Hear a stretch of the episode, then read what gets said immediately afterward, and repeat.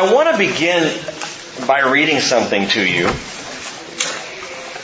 It's got some humor to it, but there's more more of the reason behind why I want to read it to you than just the humor because for some of you in listening to this it might even offend a little bit. So I'm going to give you that disclaimer right up front. Because it offended me a little bit. But I'm processing through and, and I was thinking about where we're at in the book of Ecclesiastes. So let me let me just read this to you. It came in an email form to me today. In her radio show, Dr. Laura Schlesinger said that as an observant Orthodox Jew, homosexuality is an abomination according to Leviticus 18:22 and cannot be condoned under any, any circumstance. The following response is an open letter to Dr. Laura penned by a U.S. resident which was posted on the internet.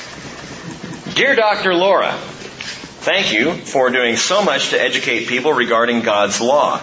I have learned a great deal from your show and try to share that knowledge with as many people as I can. When someone tries to defend the homosexual lifestyle, for example, I simply remind them that Leviticus 18:22 clearly states it to be an abomination. End of debate. I do need some advice from you, however, regarding some other elements of God's laws and how to follow them. Leviticus 25:44 states that I may possess slaves, both male and female, provided they are purchased from neighboring nations. A friend of mine claims that this applies to Mexicans but not Canadians. Can you clarify? Why can't I own Canadians? Secondly, I would like to sell my daughter into slavery as sanctioned in Exodus 21 verse 7. In this day and age, what do you think would be a fair price for her? Number three, I'm going to skip. Number four.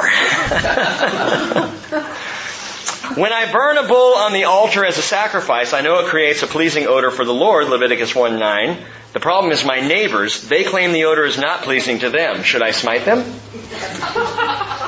I have a neighbor who insists on working on the Sabbath. Exodus 35 verse 2 clearly states he should be put to death. Am I morally obligated to kill him myself or should I ask the police to do it? the laughter is getting less and less. A friend of mine feels that even though eating shellfish is an abomination, Leviticus 11 verse 10, it is a lesser abomination than homosexuality. I don't agree. Can you settle this? Are there degrees of abomination?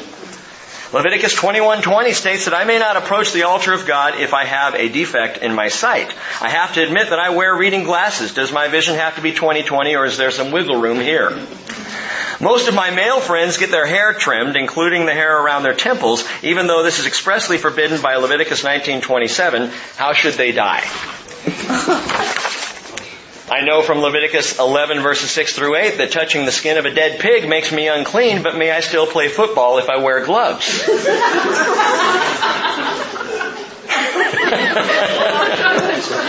My uncle has a farm.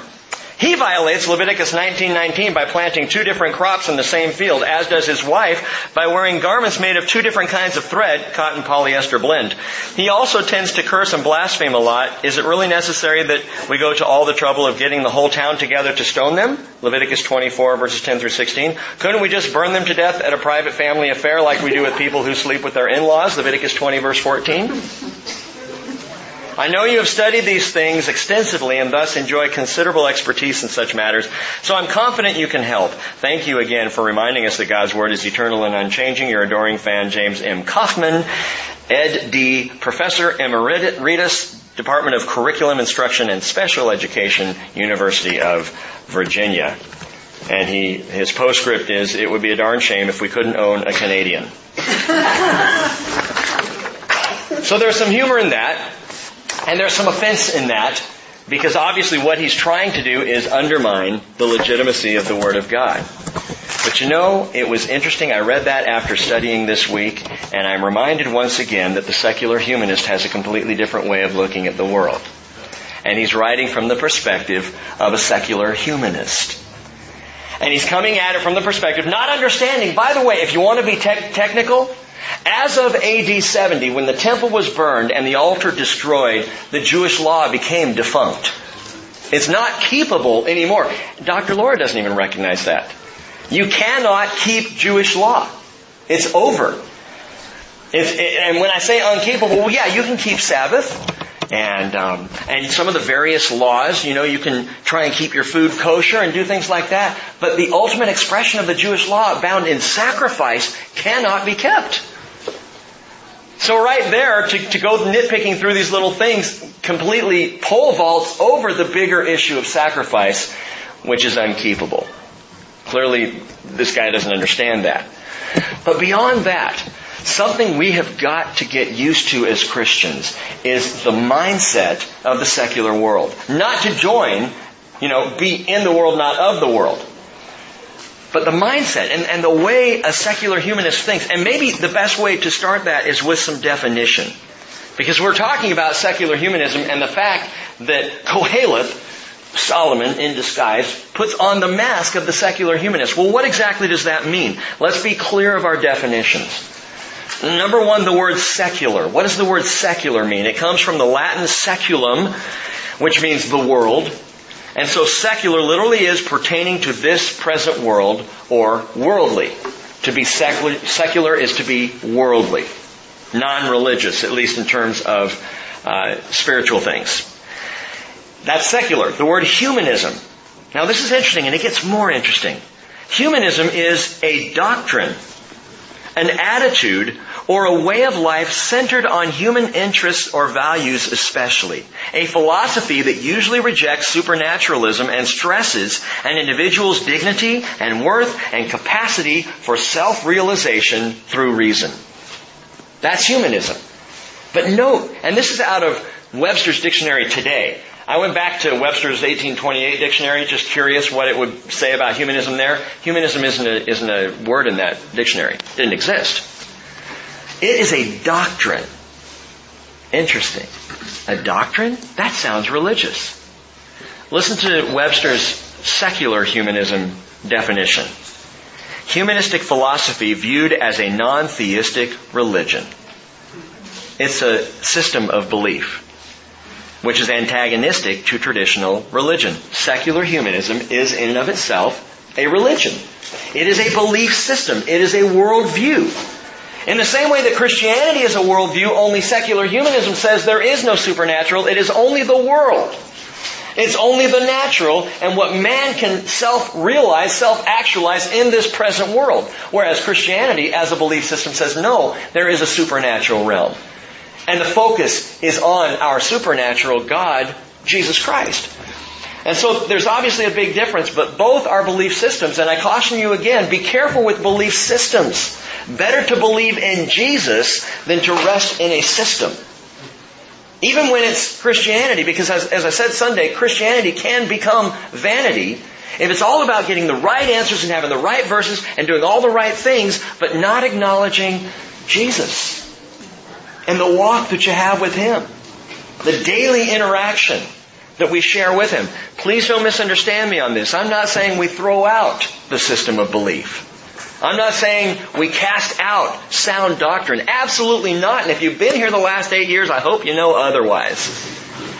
But that our focal point, the reason for all that we believe, always has to come back to a person, not a page. Jesus Christ.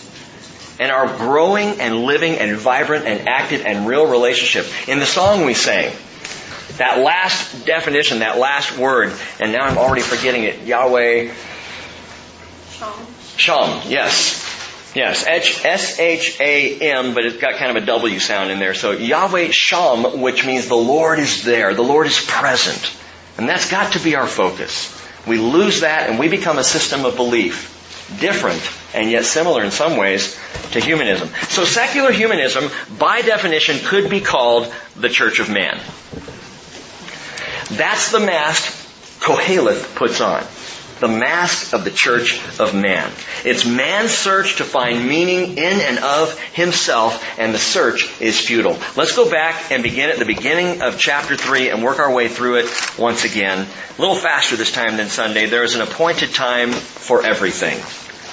And there is a time for every event under heaven, a time to give birth and a time to die, a time to plant and a time to uproot what is planted, a time to kill and a time to heal, a time to tear down and a time to build up, a time to weep and a time to laugh, a time to mourn and a time to dance, a time to throw or cast away stones, and a time to gather stones, a time to embrace and a time to shun embracing, a time to search and a time to give up as lost, a time to keep and a time to throw away, a time to tear apart, a time to sew together, a time to be silent, a time to speak, a time to love and a time to hate, a time for war and a time for peace. And we saw Sunday morning how all these different times on the surface seem to indicate some sense of order and organization to our existence.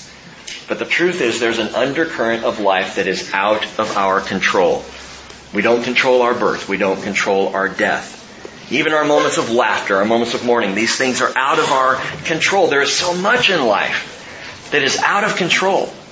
And if you stir on this for too long, if you think too much about what's really out of control in your life, what you really can't control, you can't design, you can't take care of, it can freak you out a little bit. But it's a truth we must recognize. Verse 9 going on, he says, What profit is there to the worker from that in which he toils? I have seen the task which God has given the sons of men with which to occupy themselves. He has made everything appropriate, or you know the word beautiful, in its time. He has made everything beautiful in its time. And that's the key. You see, life is beyond my control. But just because I can't control it doesn't mean it's out of control. He makes everything beautiful in its time. He's in control. And the thing that I recognize in my walk with Jesus is I may not have a clue where we're going next, but He knows. He has it down.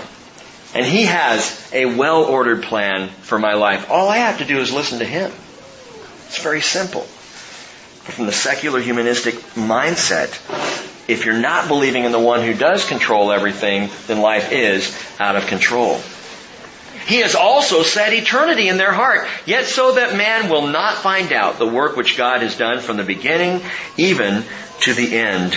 Remember, He made us for eternity, but He set us in time, which is the cause for so much frustration and consternation in our lives. Or perhaps not lives of people who have faith in Jesus, but so much of the frustration of life is that longing for the eternal, but that limitation of the temporal. We're here in this time set, but we're made for eternity. So it's no wonder the human heart is frustrated because our meaning is not secular, our meaning is spiritual. Verse 12 going on, I know that there is nothing better for them than to rejoice and to do good in one's lifetime. Moreover, that every man who eats and drinks sees good in all his labor. It is the gift of God. Now, Coming up to the next verses, Koheleth pokes a hole in the suffocating box of humanism. And suddenly it's like the fresh oxygen, pure and wonderful of God comes flowing in, and for a moment we can breathe. I know that everything God does will remain forever. There's nothing to add to it. There's nothing to take from it, for God has so worked that men should fear Him. That which is has been already. That which will be has already been, for God seeks what has passed by. Let me explain that a little more clearly than we did on Sunday. God seeks what has passed by. What does that mean? Listen, God is eternal and immediate. He's the great I am. He's here and now. But verse 15 is almost a repeat of something Koheleth said in his opening remarks back in chapter 1. Go back and look at chapter 1 verse 9.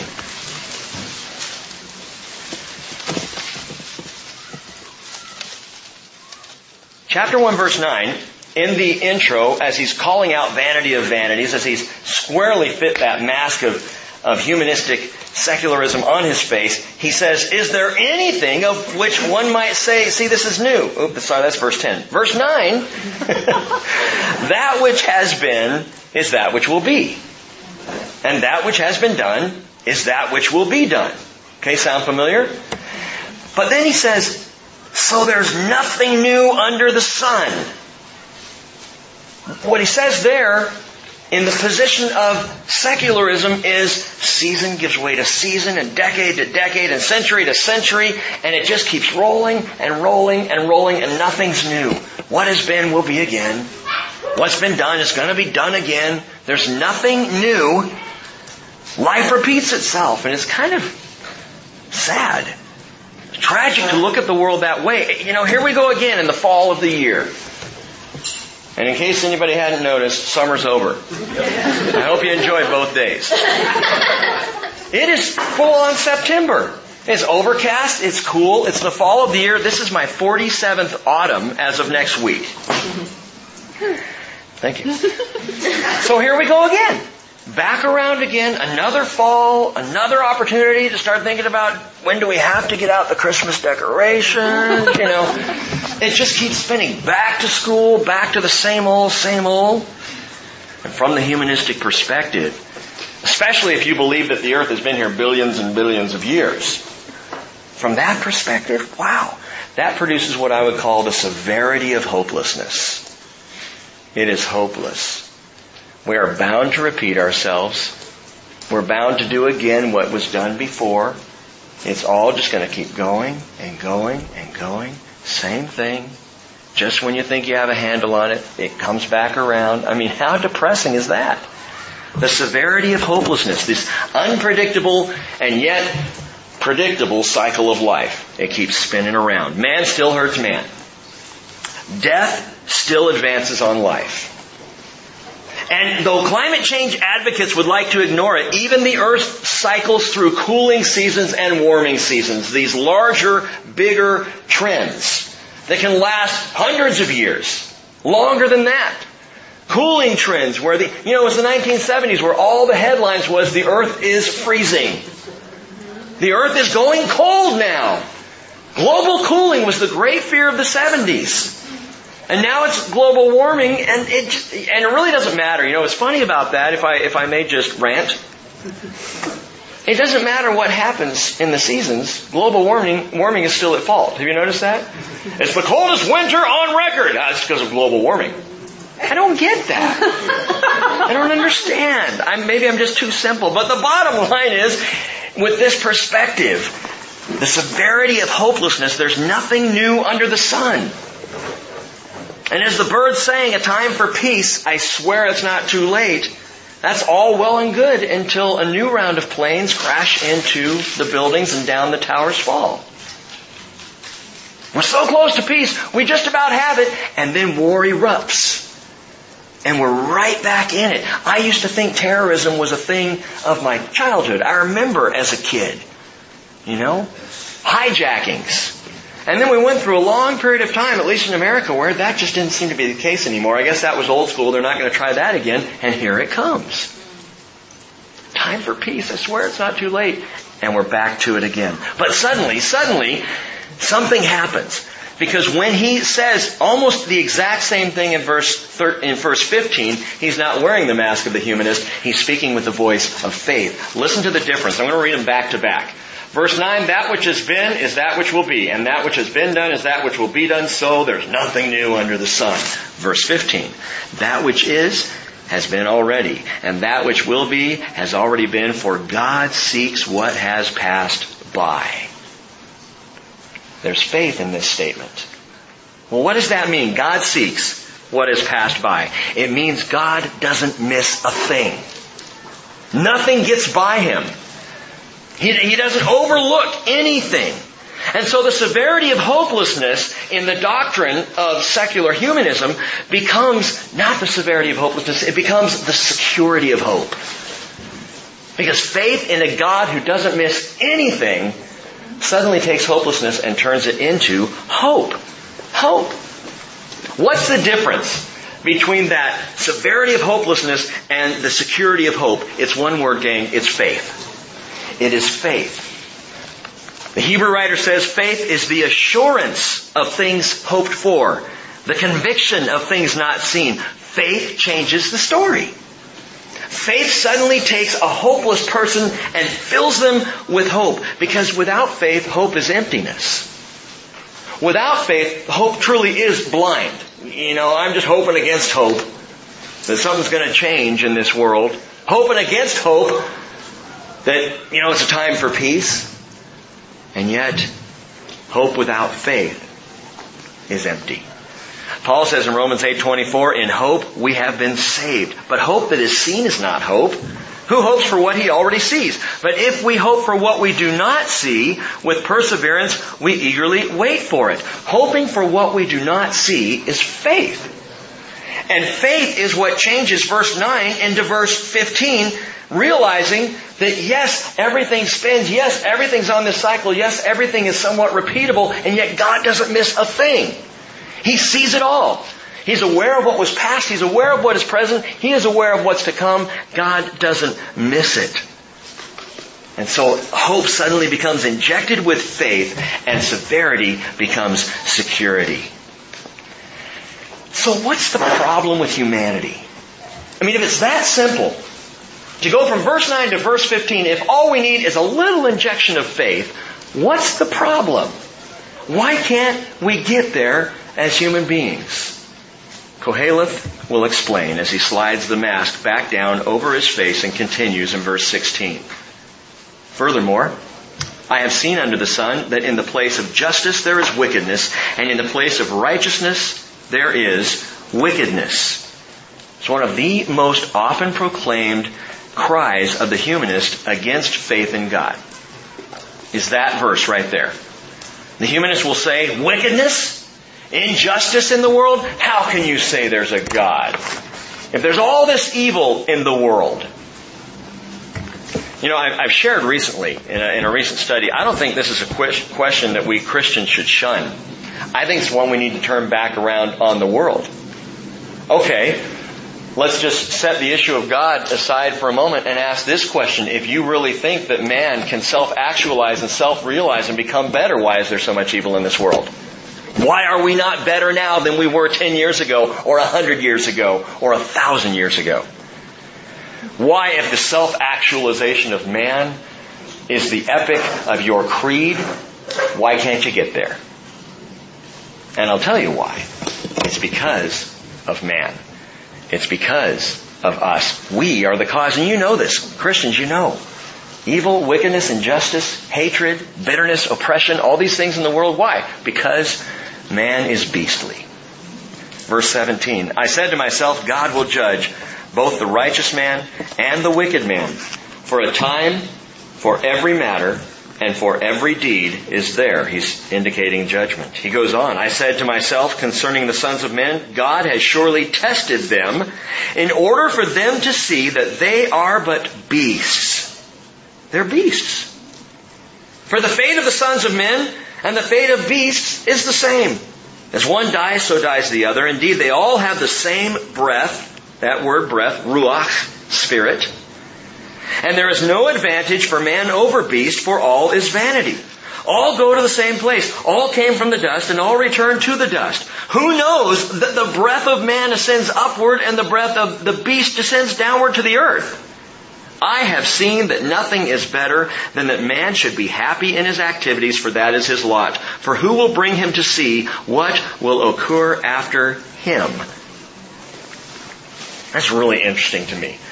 The questions beg, even plead to be answered. Who knows?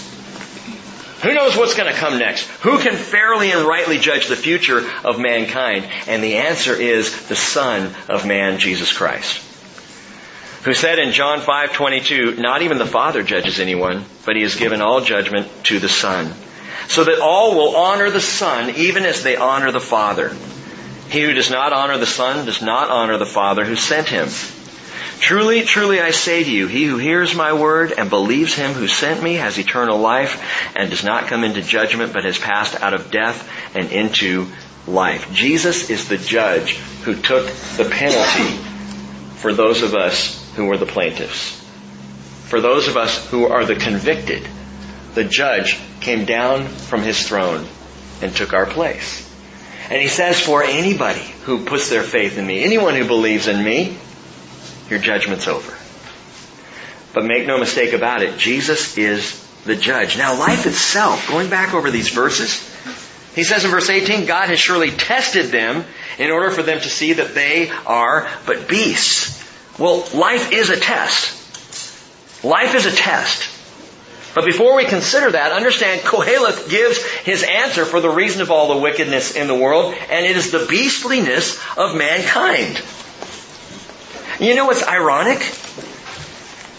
Koheleth says there's no difference between man and beast, and that's exactly what we hear a lot in secular circles today.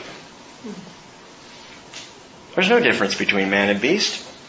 The dog is my brother. The eagle I'm related to. So next time you say, well, the problem of sin in the world is because of man's beastliness, and, and someone from a secular perspective says, how can you say that? Say, well, don't you believe that? Don't you believe that you came from an ape? So if I say your behavior is a little apish, doesn't that make sense? You're going a little bananas? Don't you see what I'm saying here? You're the gorilla of my dreams? I, you know, it's what they say, and it, it cracks me up because they they now, and, and please, when I say them, I'm, I'm really not meaning to to just make fun of or or try to say that's them and we're us and they're them.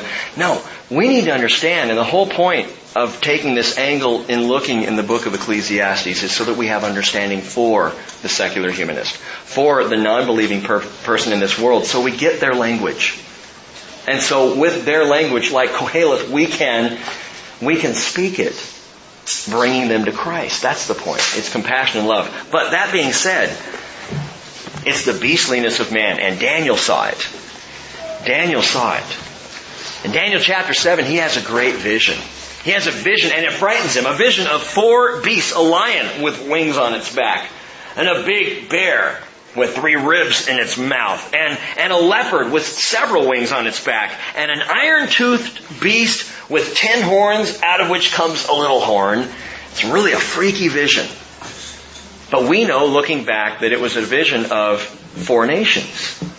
Four nations, Babylon, the lion, and the bear being Medo-Persia, and the leopard being Greece, and finally the iron-toothed beast being Rome, and something beyond that that I won't get into tonight.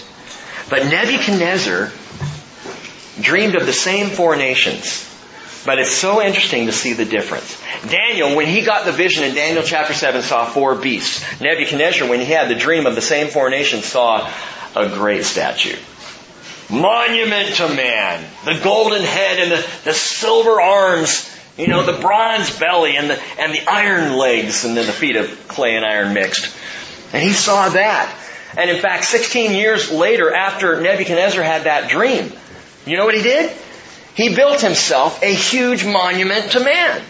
A massive statue of gold 90 feet high by 9 feet in width. And he called on all the people of Babylon, worship the statue, bow down before the monument to man. You see, that's the difference. Man, when man looks at man, when man looks at the nations, he sees monuments of greatness. When God looks at the nations, he sees beasts. Because the world is beastly. And that's the reason for oppression and wickedness and evil in the world is the beastliness in the sin nature of man. In verse 21, the question asked, who knows that the breath or spirit of man ascends upward and the breath or spirit of the beast descends downward to the earth? What's he saying? He's saying, who knows which way the spirit goes? Who knows if your spirit's going to ascend like the Son of Man? Who knows if your spirit's going to descend like the beasts of the earth? Who knows this? Well, you know. I know. Who knows? Verse 22, the question at the end there, who will bring him, who will bring man to see what will occur after him? Who's going to bring him to see these things? We know the answer to both these questions. We've already talked about the judge, Jesus Christ. However, Koheleth, ever the guiding preacher, pulling his audience in, leaves them hanging. He asks the questions, he doesn't immediately give the answers. So let's read on. Verse 1 of chapter 4. Then I looked again at all the acts of oppression which were being done under the sun. And behold, I saw the tears of the oppressed, and that they had no one to comfort them. And on the side of their oppressors was power, but they had no one to comfort them. So I congratulated the dead who are already dead more than the living who are still living. But better off than both of them is the one who has never existed, who has never seen the evil activity that is done under the sun. Thank you, George Bailey.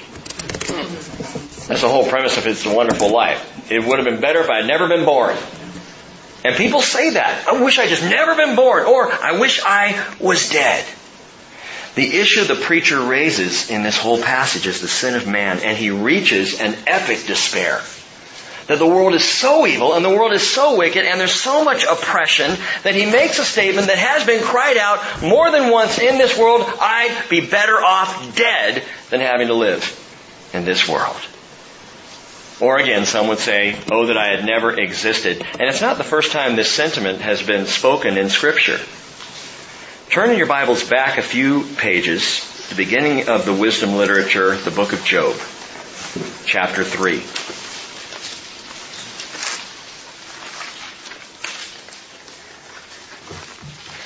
Job chapter 3. You know the story of Job.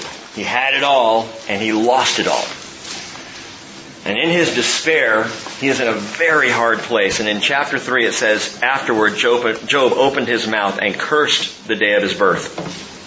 And Job said, let the day perish on which I was to be born.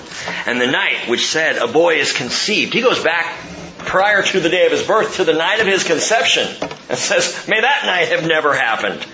May that day be darkness. Let not God above care for it, nor light shine on it. Let darkness and black gloom claim it like a cloud settle, let a cloud settle on it. Let the blackness of the day terrify it. As for that night, let darkness seize it. Let it not rejoice among the days of the year. Let it not come into the number of the months. Behold, let that, that night be barren. Let no joyful shout enter into it. Skip down a little bit further, verse 11, he says, and he's just, he's just wailing here in his pain. Why did I not die at birth? Come forth from the womb and expire. Why did the knees receive me and why the breast that I should suck? For now I would have lain down and been quiet.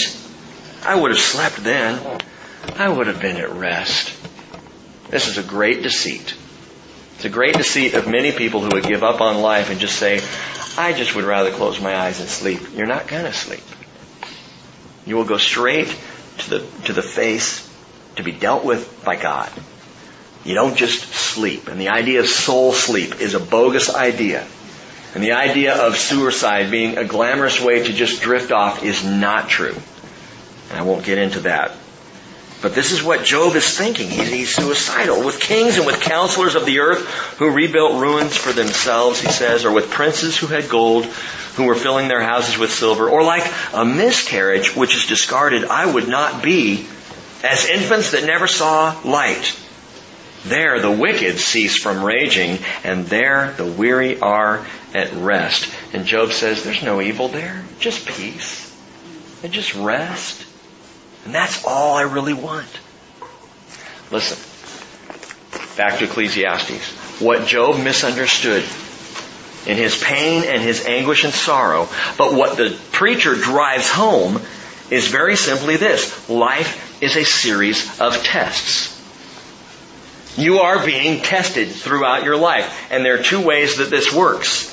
Life is a series of tests. Back in verse 18 of chapter 3, God has surely tested them in order for them to see that they are but beasts. And so the first reason for the testing in life is to open our eyes, literally to magnify sin and amplify wickedness.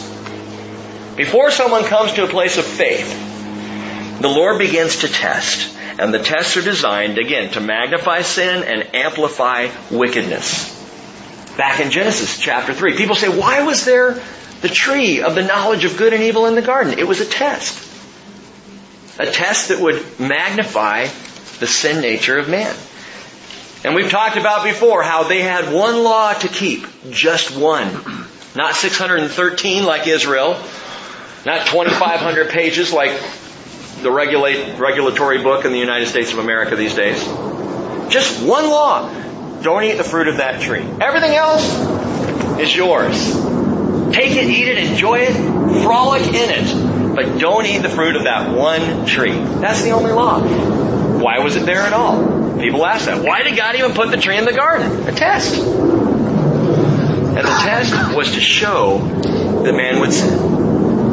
It was to prove to mankind exactly what Koheleth says. He has surely tested them in order for them to see that they are beasts. Why would he do that? It seems kind of unfair. God puts the test in the garden. They fail the test. and He doesn't give them a second chance. He kicks them out of the garden. He drives them out. Why? Listen. The reason why God had to drive Adam and Eve out of the garden was because in the garden, grace came easy. In the garden, everything was there for them. In the garden, God was present. In the garden, everything was grace. So why would we need grace? It's easy here. God drove them out of the garden, following their sin, into the harshness and the difficulty, the thorns and the thistles of this world, so that man might begin to hunger for grace. They would long for what they could not have. And so God magnifies sin, amplifies wickedness, and it's purposeful. These tests that happen in our lives are purposeful to reveal to us our very nature. I am a sinner. I am in need. I need grace. And then the Lord raised the stakes even higher by bringing in the law. It wasn't enough that one law was violated. He said, let me, let me make it more clear because you're not getting it. let me bring some more tests. Paul said in Romans 5:20 the law came in so the transgression would increase. But where sin increased, grace abounded all the more. So that as sin raised, reigned in death, even so grace would reign through righteousness to eternal life through Jesus Christ our Lord. And John would later say, for the law was given through Moses' grace and truth realized through Jesus Christ. So God kicks him out of the garden. Life's tough. Grace is difficult. But then he amplifies it even more with the law to show them, look at, look at how desperate you really are. And when we see that we are beastly, we have one of two choices. We can either just succumb to our beastliness, or we can run for His grace. And that's the call that He puts out for all people. So why then do I keep getting tested? Because I've given my life to Jesus. Well, that's the second reason for the series of tests in life. As we walk with Jesus in this world, learning to live, as we talked about Sunday, in His immediate personal presence, every test now is to purify the soul and sanctify the heart. Before I walked with Jesus, every test was to magnify sin and amplify wickedness so that I would come to Jesus. And now that I'm in Jesus, now that I've got the relationship with Jesus, He is testing me. He is literally proving me, purifying me, sanctifying me. Peter says in 1 Peter 1 6, in this you greatly rejoice even though now for a little while, if necessary, you've been distressed by various trials, so that the proof of your faith, more precious than gold which is perishable, even though tested by fire, may be found to result in praise and glory and honor at the revelation of Jesus Christ. And though you have not seen him, you love him. Can you say that with honesty? You have not seen him, but don't you love him? I haven't seen him, but I love him. There's something even about the name of Jesus. When I hear his name spoken, it love wells up. We love him.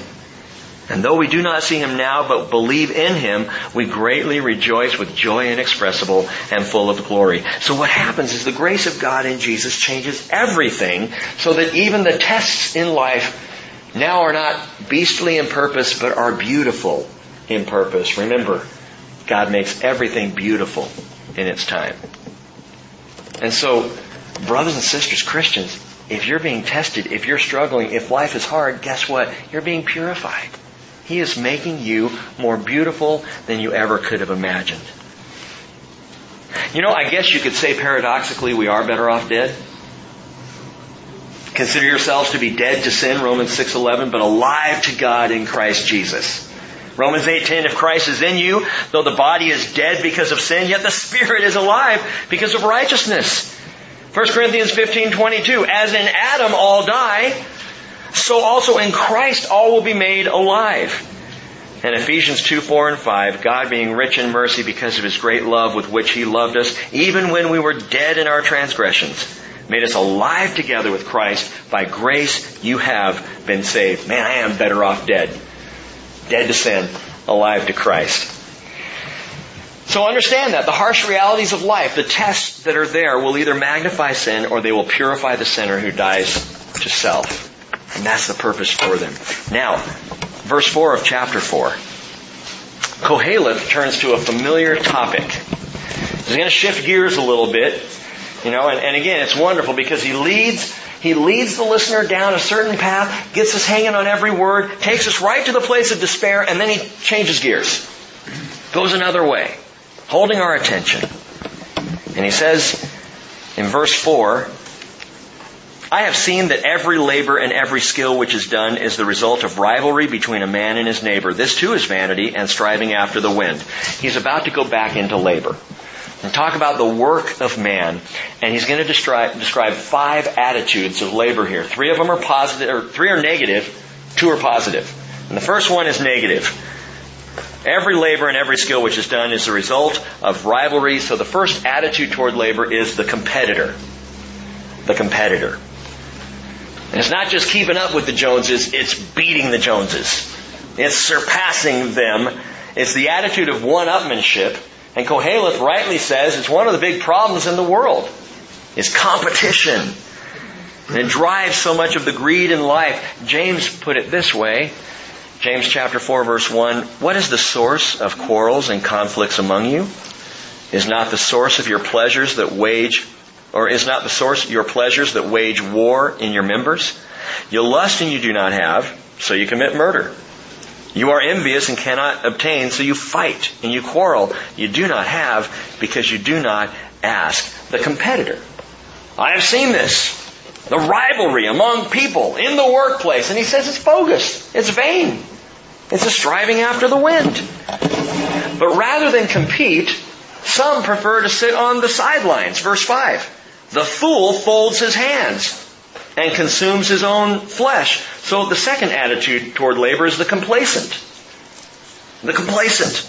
And we've seen this lazy attitude of folding the hands before. Proverbs chapter 6 verse 10. A little sleep, little slumber, little folding of the hands to rest, and your poverty will come in like a vagabond and your need like an armed man. It's interesting he puts these two back to back, the competitor and the complacent, because complacency tends to be a reaction to competition among some people. They see that it gets a little hard and they just back off. They see it getting a little tough and they sit back and refuse to play.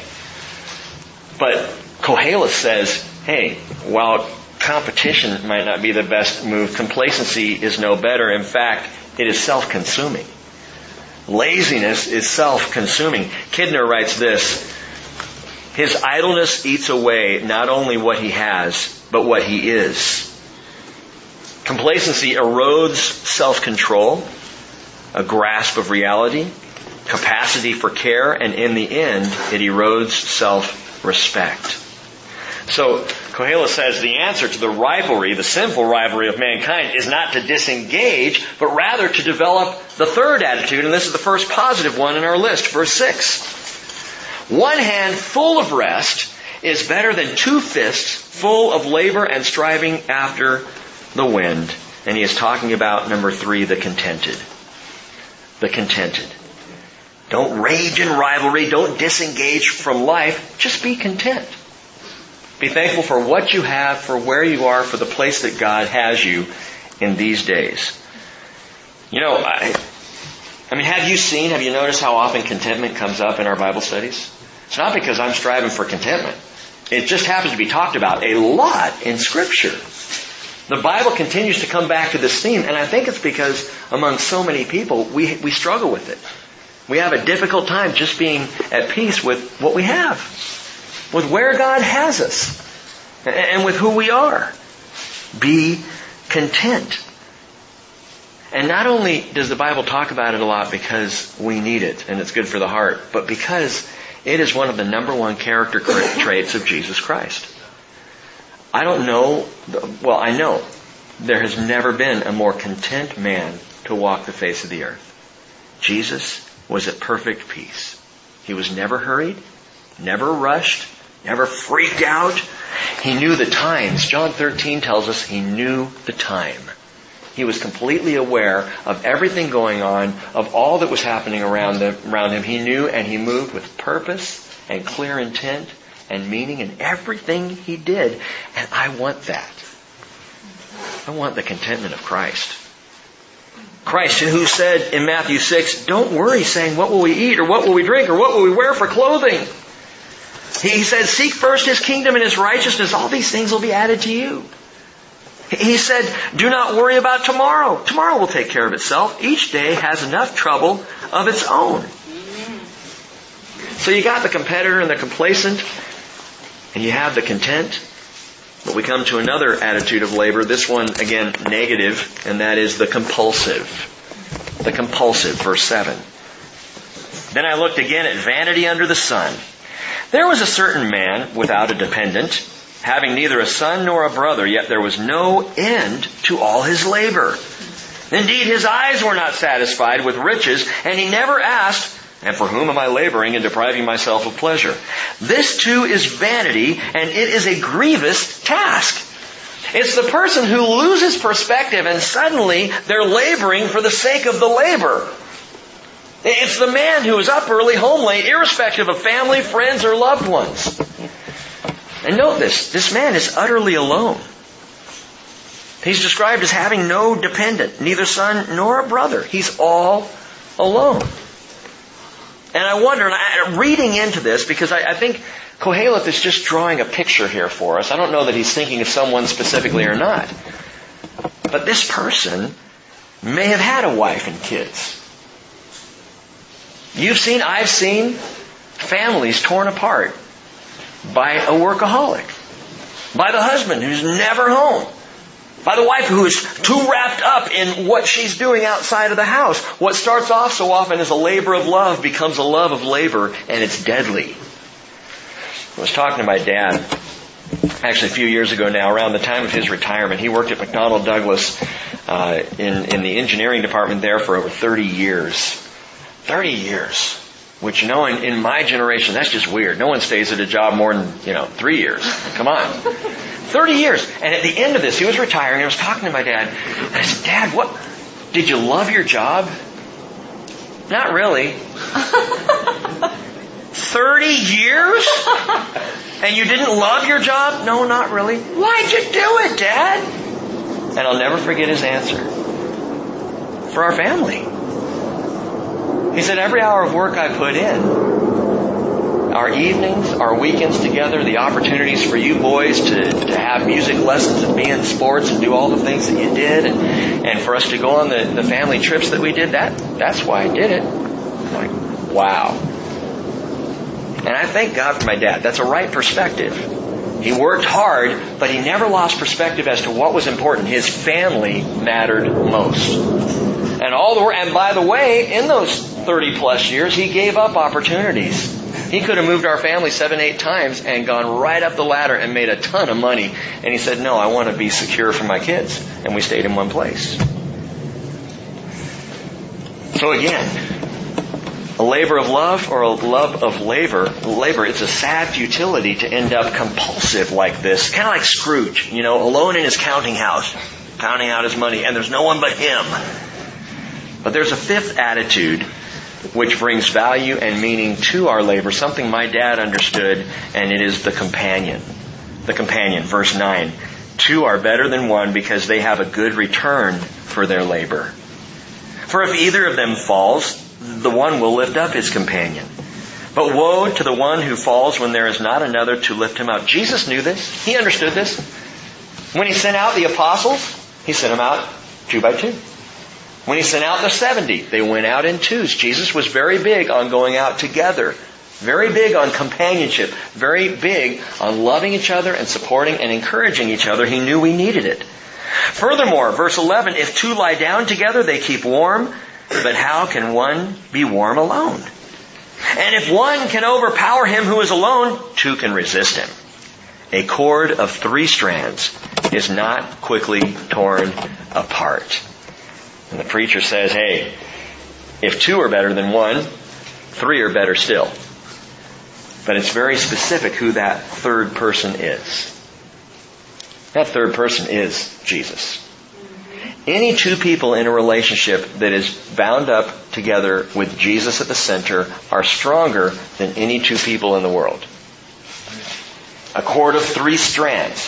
You and me and Jesus. This is often used, this section of scripture, in marriages, in weddings. And it's a good word for the context of marriage. A strong binding love between two is a good thing. It's a better thing when Jesus is at the center. Husband and wife bound together with Christ are not quickly or easily torn apart. It's a wonderful passage for a fellowship of believers. Mm-hmm. To recognize the presence of Jesus in their midst. The presence of Christ. This is why is such a big deal that we are aware of His being here. When Spencer and I sit down together to pray, it's not Spencer and I praying. It's Spencer and Rick and Jesus and we are stronger for it. Where two or three are gathered together, he said, in my name, I'm there in their midst. And that's the key, in my name. Okay, it's not gathered together for punch and cookies, it's gathered together for the sake of Jesus. For Jesus who is there, who is present. Marriages divide. Churches divide. People divide. Where Jesus is either ignored or forgotten. I've been asked, Rick, what is the, what is the best way for the Bridge Christian Fellowship to grow and to remain unified? And I'll give you the one word answer, Jesus. As long as we know Jesus is present in all of our togetherness, we will not divide. But when we forget Him, if we ignore Him, if we become about us, this church is in the same danger that so many churches are in, and that's the danger of division, a cord of three strands, with Jesus as the center strand. Koheleth asked the question, what's it going to be for you in your life of labor? Competitor, complacent, contented, compulsive, or companion? Here's the best prescription. A contented companion in accord with Christ. Okay? Now he changes gears again. This is interesting. A poor yet wise lad is better than an old and foolish king who no longer knows how to receive instruction. For he has come out of prison to become king, even though he was born poor in his kingdom. I have seen all the living under the sun throng to the sides of the se- or to the side of the second lad who replaces him. There's no end to all the people, to all who were before them, and even the ones who will come later will not be happy with them, for this too is vanity and striving after the wind. Who's he talking about? That was the first thought that came into my mind. I'm reading this going, is, is Koheleth describing someone in his, a contemporary of his or someone from his time of writing? Maybe there was a king among the nations that Solomon was familiar with, that he knew about, who, who began as a poor boy, but then became a great king and forgot his poverty. Maybe he's talking about Saul. Saul who started out, you know, with some promise. When he was chosen by the people, he saw the people's choice for king.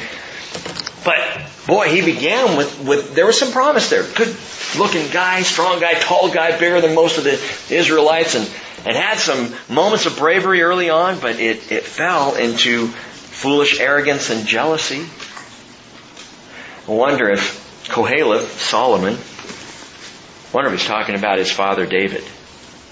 Perhaps. Well, David was never in prison. Well, the word for prison back there in verse 14, he's come out of prison to become king even though he was born poor in his kingdom. Prison is an interesting word. It can also mean uh, come out of uh, binds or, or being bound or he came out of a difficult position. He came out of being cornered, which David was.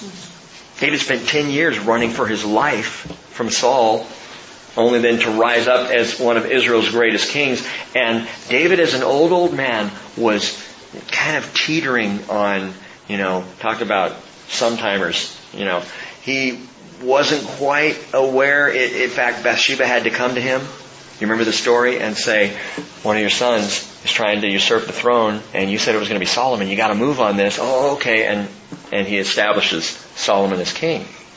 So maybe Koheleth is talking about David here, but the portrait is not meant to be personal as much as instructional. And what he's saying is he's warning against a person becoming wise in their own eyes. He's warning against, especially, and listen up, those of you who are advancing in years, he says, especially as you get older, be careful that you become wise in your own eyes. Be careful that you ever reach that point where you feel like you've pretty much got it. Where learning and instruction, and it's nobody here tonight or you wouldn't be here tonight. He's talking about the person who skips out on Wednesday night, really. They're sitting home, you know, watching Oprah reruns and going, yeah, I got the answer, you know. Proverbs 26:12, do you see a man wise in his own eyes? There is more hope for a fool than for him. Hmm. So how do I become or, or avoid becoming this way? You know, I, I'd like to grow in my faith in Jesus, but also grow in my desire to be a student. I want to be a student my whole life. I want to be learning to the last breath or the rapture, which will happen first, I hope. I want to always be open to instruction and learning and new things and excited about truth, regardless of who brings it. I'll tell you who's been teaching me some things lately is Jake.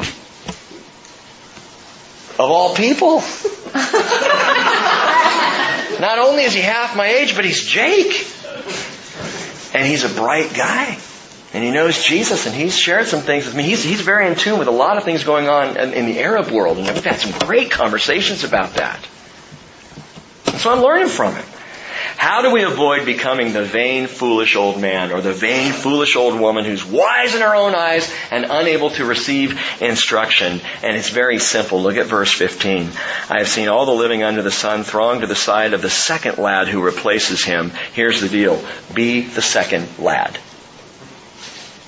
Be the second lad. Huh? Replace the old foolish king of your life with a new living servant. Be the second lad, or ladies, be the second lassie. Not implying the dog. I mean, lads and lassies. You know what I'm saying. John 3. Here's what I mean. Verse 4, Nicodemus said to him, How can a man be born when he's old? He cannot enter a second time into his mother's womb and be born, can he? And Jesus said, Truly, truly, I say to you, unless one is born of water and the Spirit, he cannot enter into the kingdom of God. And that's the key. Be the second lad. Be born again. That which is born of flesh is flesh. That which is born of spirit is spirit. Do not be amazed that I said to you, you must be born again, Jesus says. Now I know that I'm primarily talking to a group of second lads and lassies. Okay? That primarily here on Wednesday night, you have all been born again. And you might say, yeah, and you're kind of recovering ground that we've covered. Listen, born again believers in Jesus, I recover this because we've got to understand new birth. The idea of being born again is our best and only answer to the hopelessness of the postmodern world.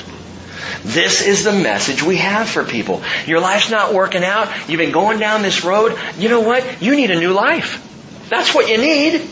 New life. I'd love a new life. You need a do-over. I would love a do-over. You need to be a second man. How do I do that? Be born again. It works. Every time. it worked for me. And you know that. And if you are born again into a living and real relationship with Jesus Christ, that is the message. It is the number one thing to tell a secular humanist who already knows their life right now isn't working. You need to be born again. It answers the futility of humanism with the living hope. Peter says, Blessed be the God and Father of our Lord Jesus Christ, who according to his great mercy has caused us to be born again to a living hope through the resurrection of Jesus Christ from the dead, it is the answer to futility, being born again. Starts us all over fresh and new and eternal in Jesus Christ. Well, we can do chapter 5. You, I'm going to let Spencer decide. Should we do chapter 5? Of course. Okay. So, the first He's my ringer. I knew he'd say that. We're going to take the first seven verses of chapter 5 and look at them on Sunday. After that, it moves by pretty quickly. So watch this. Verse 8 combines the vanity of self-impressed rulers and the oppression of people. Puts it all together in one fell swoop. If you see oppression of the poor and denial of justice and righteousness in the province, do not be shocked at the sight. For one official watches over another official, and there are higher officials over them. What's he saying? One word, bureaucracy. bureaucracy. It doesn't work. Government is corrupt because where one human being is watching over another human being, who's watching over another human being, accountability is futile. Which is why when we look at the bureaucracies and the, and the waste of money and all the stuff in government today, when you, if you rail at government, that's why. Because man cannot keep man accountable. Where Christ is not in the picture. And it's silliness to think that we can do so. Government is corrupt because it's all people who are corrupt. How can we think that there will be true accountability or justice or equity or fairness or of all things righteousness where those in charge are beasts. Beastly mankind. Now, I, I pause and mention this because I've been asked several times about the accountability of leadership at the bridge. And people ask me back when we first started, how can you just start a church? Well, we said we'll meet Sunday morning and people showed up. no. Well, what's your game plan? We didn't have one. Where are you going to meet? Well, living room. People ask the question, yeah, but what about your accountability? You are not planted by another church. You're not accountable to anyone. I'm like, yeah, we are. We're accountable to God. And I guarantee you, if, if we're not focused on the things of God, this is going to fail. It will fail miserably. Now, when we first started our first Bible study, I asked two men to be elders, to be shepherds, before we even began, so that I would be under the accountability of two brothers in Christ. But the key is in Christ that I would have that connection. And we've continued that. And we have a number of shepherds now. But you know, even with that, we're all, we have a tendency to be a little beastly from time to time. As an independent fellowship, we have got to always remember our accountability is first and foremost to the Lord. My accountability as a senior teaching pastor is to the Lord first. And you know what? I may be able to go years hiding things and sinning secretly but it will come out. And eventually God is going to call me to account for it and I will have to deal with Him. And in every church situation, that's the way it is. You might say, well, I know that church is corrupt. Hey, give it time. It'll fall. Give it time, the corruption will come out, especially in churches. But even in governments. The Lord lets it go a certain distance, and whether man is paying attention or not, eventually God says, enough. Done. Because everything's accountable to Him with whom we have to do, the Hebrew writer says. What denominational board was your early church responsible to? The board of God. so, so then should we just toss the whole idea of, of, of government? Because, you know, governments can't really be accountable one man to another? No. Should we go back to the days of the wandering nomad? Well, that didn't work out very well either. So verse 9, Koheleth says, after all, a king who cultivates the field is an advantage to the land. At least he's cultivating the field. He may be corrupt, but at least there's some kind of leadership. And Paul said in Romans 13:1, every person is to be in subjection to the governing authorities, for there is no authority except from God, and those which exist are established by God. So sad to say, even a corrupt government is better than no government at all. Now, the latter half of chapter 5 can be divided into three brief sections. The cash, the crash, and the stash. Okay? Here we go. The cash. Verse 10. He who loves money will not be satisfied with money, nor he who loves abundance with its income. This too is vanity. When good things increase, those who consume them increase. So what is the advantage to their owners except to look on? And I would add the word dumbly. because it's so true, isn't it? The more money you have, the more ways you find to spend that money, and the more you need more money to cover your habits and the things that you're doing and, and into. I could make $250,000 a week, and I'm just here to tell you, wouldn't be enough. I'd find a way to spend it. So the cash, the sleep of the working man is pleasant whether he eats little or much, but the full stomach of the rich man does not allow him to sleep. Why? Because he's worried about his cash. He's worried about the income. Yeah, but he's rich. Yeah. He's got more to worry about. The cash. Jesus said to his disciples, Truly I say to you, it is hard for a rich man to enter the kingdom of heaven, Matthew 19, 23. Again I say to you, it's easier for a camel to go through the eye of a needle than for a rich man to enter the kingdom of God. I love how we try to water down scripture and say, now, the camel being obviously large and the eye of a needle being small, the eye of a needle actually is the entrance gate to a city which the camel had to duck down to go into. So it's not really talking about, no, no, I think Jesus is talking about the eye of a needle. Because the point is the impossibility of it. And his Jewish apostles, who in that day believed that riches was a sign of righteousness, said, if a rich man can't enter heaven, who can? And Jesus says, oh, well, yeah, with man it's impossible. With God, all things are possible. Which is cool. It means even a rich dude can go to heaven. 1 Timothy 6 8 says, If we have food and covering, with these we shall be, and we're back to the word content. But those who want to get rich fall into temptation and a snare and many foolish and harmful desires which plunge men into ruin and destruction. And sad to say, I have seen it happen to a close friend. I watched a close friend go right down the tubes because of the desire for riches. I wish it wasn't the case, but it's true. And I'm counseling with Spencer to try and pull him out of it. No, no, just kidding. No, sit down. Sit down. it's just human nature to want more and more and never to be satisfied. Listen, thank God He limits what we have. Thank God He has put a cap on your income, whatever it is. And I've shared with you before, God knows each one of us precisely and knows what we can handle and what we can't. And if you're sitting there going, yeah, but He makes more than me. Yeah, that's because you can't handle it.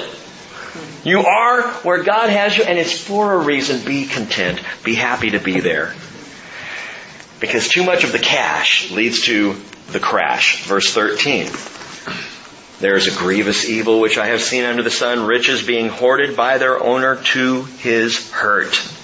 When those riches were lost through a bad investment or a Ponzi scheme, I'm sorry, I added that. through a bad investment, and he had fathered a son then there was nothing to support him. And he had come naked from his mother's womb, so he will return as he came. He will take nothing from the fruit of his labor that he can carry in his hand. This also is a grievous evil from the secular humanist perspective. Exactly as a man is born, thus he will die. You're naked coming in, you're naked going out. What is the advantage to him who toils for the wind? Or again, labor for the sake of labor. Throughout his life, he also eats in darkness with great vexation, sickness, and anger, and it's the crash. Again, we hear Job in this. Job, who said, actually with faith, said, Naked I came from my mother's womb, naked I shall return there. The Lord gave, the Lord has taken away, blessed be the name of the Lord. Listen, if you happen to be blessed financially and you lose it all, my prayer for you is that you will say, Blessed be the name of the Lord. Because it's from Him and it goes to Him. It's His call. Where we stand, what we have. Hudson Taylor.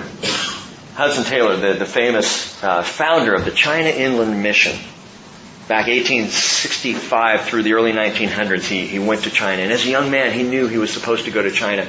But before he did, and it's marvelous, he determined to start living life in England the way he thought he might have to live in China. So he started denying himself things. He could have lived with a rich relative while he was working for a doctor in London. Instead, he decided to live in an area called Drainside, which was a shanty town along a, a garbage infested river. A little one room place. For his meals, he learned that if he ate rice primarily and oatmeal, he could save a lot of money, and the more money he saved, he could then spend on uh, blessing people in poverty around him. And he started to live this way. But one day, and he had a deal with, with the Lord. He prayed. His, his, his boss, who was a doctor, um, told him, You're going to have to remind me when it's time each month for me to give you your monthly salary. Which most of which he was giving away anyway. But you got to remind me at those times because I'll forget and and you, and you won't get paid. So you need to remind me. Well, Hudson Taylor said, Lord, I'm going to pray that you remind him, so that I will trust you rather than trusting my boss to pay me. So that was his prayer that the Lord would remind his boss. Well, payday came and went, and he didn't get paid. It was okay. He had a little left, a little saved, but a week went by, and two weeks, two and a half weeks, and he was running out of money. He got down to having a single uh, sovereign in his pocket. Now I don't know how the British, I don't know how the money works, so I may get this part wrong, but he had a single sovereign, the equivalent of about a dollar, in his pocket. He had enough food at home for water gruel for dinner and some water gruel for breakfast the next morning, so he knew he was covered food-wise at least till the next day, but it wouldn't have enough for any food for the next evening, and his rent was going to be due a couple of days later. He's walking home. It was a Sunday, beautiful, wonderful day. He, he describes it as being with the Lord and, and being in, in fellowship with Christians and then serving the poor and just kind of skipping along on his way back to his tiny little hovel. And a poor man meets him on the road and asks if he would come pray for his wife who's dying. And uh, he, he detects by the Irish accent this guy must be Catholic. Well, why don't you call your priest to come and pray for your wife? Because the priest wants uh, 16 shillings to come pray and won't come unless I pay him. So Hudson Taylor says, all right, I'll go. And he goes. And he gets to the house and the description is tragic. Several children who are literally skeletons, they're so hungry. Their bellies, you know, puffed out because of starvation the mother is lying on a pallet in the corner of the room and she's in horrible shape. And all Hudson Taylor can think about is the sovereign in his pocket. And he's there to pray for the woman and he can't even pray. He's talking with them, but he's, he's so torn up because in his mind he's going, Lord, don't ask me to give up the sovereign. You're not, no, I can't. And he says in, in his memoirs, he says, you know, I had faith in God. I just didn't have faith in God minus a sovereign. I read that and went, that is beautiful. I have faith in God, just not minus, you know, 10 bucks that I need for my lunch today. And he's thinking this through and thinking, okay, well, if I, if I give them this, I'll have dinner tonight and breakfast in the morning and then I'm done. And my rent's coming due and I have no money for food and my boss hasn't paid me. Obviously he's forgotten. I'm in trouble here. I'm in deep financial trouble. And he struggles and struggles and struggles and struggles with this. Finally, long story short, he ends up pulling it out and he gives the whole thing to them. And he says the moment he did that, everything cleared. He could pray. He was full of the joy of the Holy Spirit. He was happy. Everything was peace. He wasn't worried at all. And he prayed for the woman. The woman was healed, got better. The family survived. And Hudson Taylor went back to work the next day and his boss forgot to pay him again. And so he goes home and he doesn't have dinner. And now rent's due, and he is really struggling because he wants to pay rent so he can honor that, but he doesn't want to ask his boss for his salary, which is due him, because he's asked the Lord, he's praying to the Lord to tell his boss. So he's in a pickle. Finally, his boss goes, wasn't I supposed to pay you? It's like the next day he says, Yes! Thank you, Lord! Thank you, Jesus! And then his boss goes, Oh, wow, I'm not going to be able to pay you um, until tomorrow because all the, the money was already sent off to the bank. so he has to go home and tell his landlady he can't pay the rent. And then at 10 o'clock, 10 p.m., they're about to close up this doctor's office where he was interning. And a rich man comes in who was a patient of the doctor and says, Hey, um, I'm sorry, I know it's late, but I just couldn't get this off my mind. I've got to pay my bill and I'd just like to pay it now. And it was exactly Hudson Taylor's salary. And he took it home and he paid his rent and he had his dinner. I don't think I've ever lived like that. I don't think I've ever gone to the very end of money for faith in God. No wonder the China Inland Mission was one of the greatest missionary efforts in the history of the world. Countless thousands of Chinese came to the Lord because one man, Hudson Taylor, went there with that kind of faith. Naked I came from my mother's womb, naked I shall return there. The Lord gave, the Lord has taken away. Blessed be the name of the Lord. The cash, the crash. But keeping with the secular perspective, we end Koheleth answers the cash and the crash with this, and don't miss what he's saying here. It's interesting. The stash. Verse 18. Here is what I have seen to be good and fitting. To eat, to drink, to enjoy oneself in all one's labor in which he toils under the sun during the few years of his life which God has given him, for this is his reward. Furthermore, as for every man to whom God has given riches and wealth, He has also empowered him to eat from them and to receive his reward and rejoice in his labor. This is a gift from God. So he's saying, humanist, you don't even have to believe in Jesus. You have a reward. You have a special gift from God in that He has blessed you so that you can enjoy the fruit of your labor. Praise God for that, even if you don't believe. Or you believe that He's some distant being at least recognize He is blessing you. Verse 20, for he will not often consider the years of his life because God keeps him occupied with the gladness of his heart. What? Are you saying that? Huh? Are you saying God distracts man from considering his life and coming to faith? That's not what he's saying at all. What he's saying there in verse 20, listen to verse 20 again. He will not often consider the years of his life because God keeps him occupied with the gladness of his heart. What he's saying is that God enables man, believer or not, to enjoy life. And this is a gift. The secular humanist mask is on. So we're not even dealing with eternity yet. We're just dealing with life. And he says, don't you realize in your humanism that what you enjoy, you enjoy because there's a God who has gifted you to enjoy it? Even this is a gift. Those pleasant distractions from the futility of life, even those are a gift of God's grace. But there is an underlying question here. The preacher doesn't speak aloud, but it's surreptitiously raised, and that is, what kind of reward are you looking for? You can have a reward in life, but it's transitory and temporary, and I'll give you a little hint in chapter 6. We won't deal with it tonight. He's going to say, but there are those who work hard and get great riches and then can't enjoy them. Don't even get the reward for that. What kind of reward are you looking for? Isaiah 62 verse 11. The Lord has proclaimed to the end of the earth, say to the daughter of Zion, Lo, your salvation comes. Behold, his reward is with him, and his recompense before him.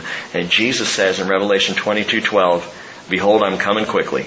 My reward is with me to render to every man according to what he has done. And that's our secure hope in Jesus. Amen? Jesus, you are so good to us. God, your goodness goes out to the ends of the earth. You bless people who don't know you. You bless people who reject you. You give grace and good things and, and rewards within this life, even to those who have not chosen you. And it is because, God, you are so good. It is in all of your goodness that we receive any blessing. And we recognize, Lord, that every good and perfect gift is from above, coming down from the Father of lights in whom there is no variation or shifting shadow. But Lord, it is not the rewards in this life that we long for. It is the great reward of Jesus. In fact, Jesus, it's not even the, the reward that you bring with you as much as you and your coming. That is our great reward. We long for you. We look forward to you. Father, bless us with faith and keep our eyes fixed on Jesus to that day. In Jesus' name we pray. Amen.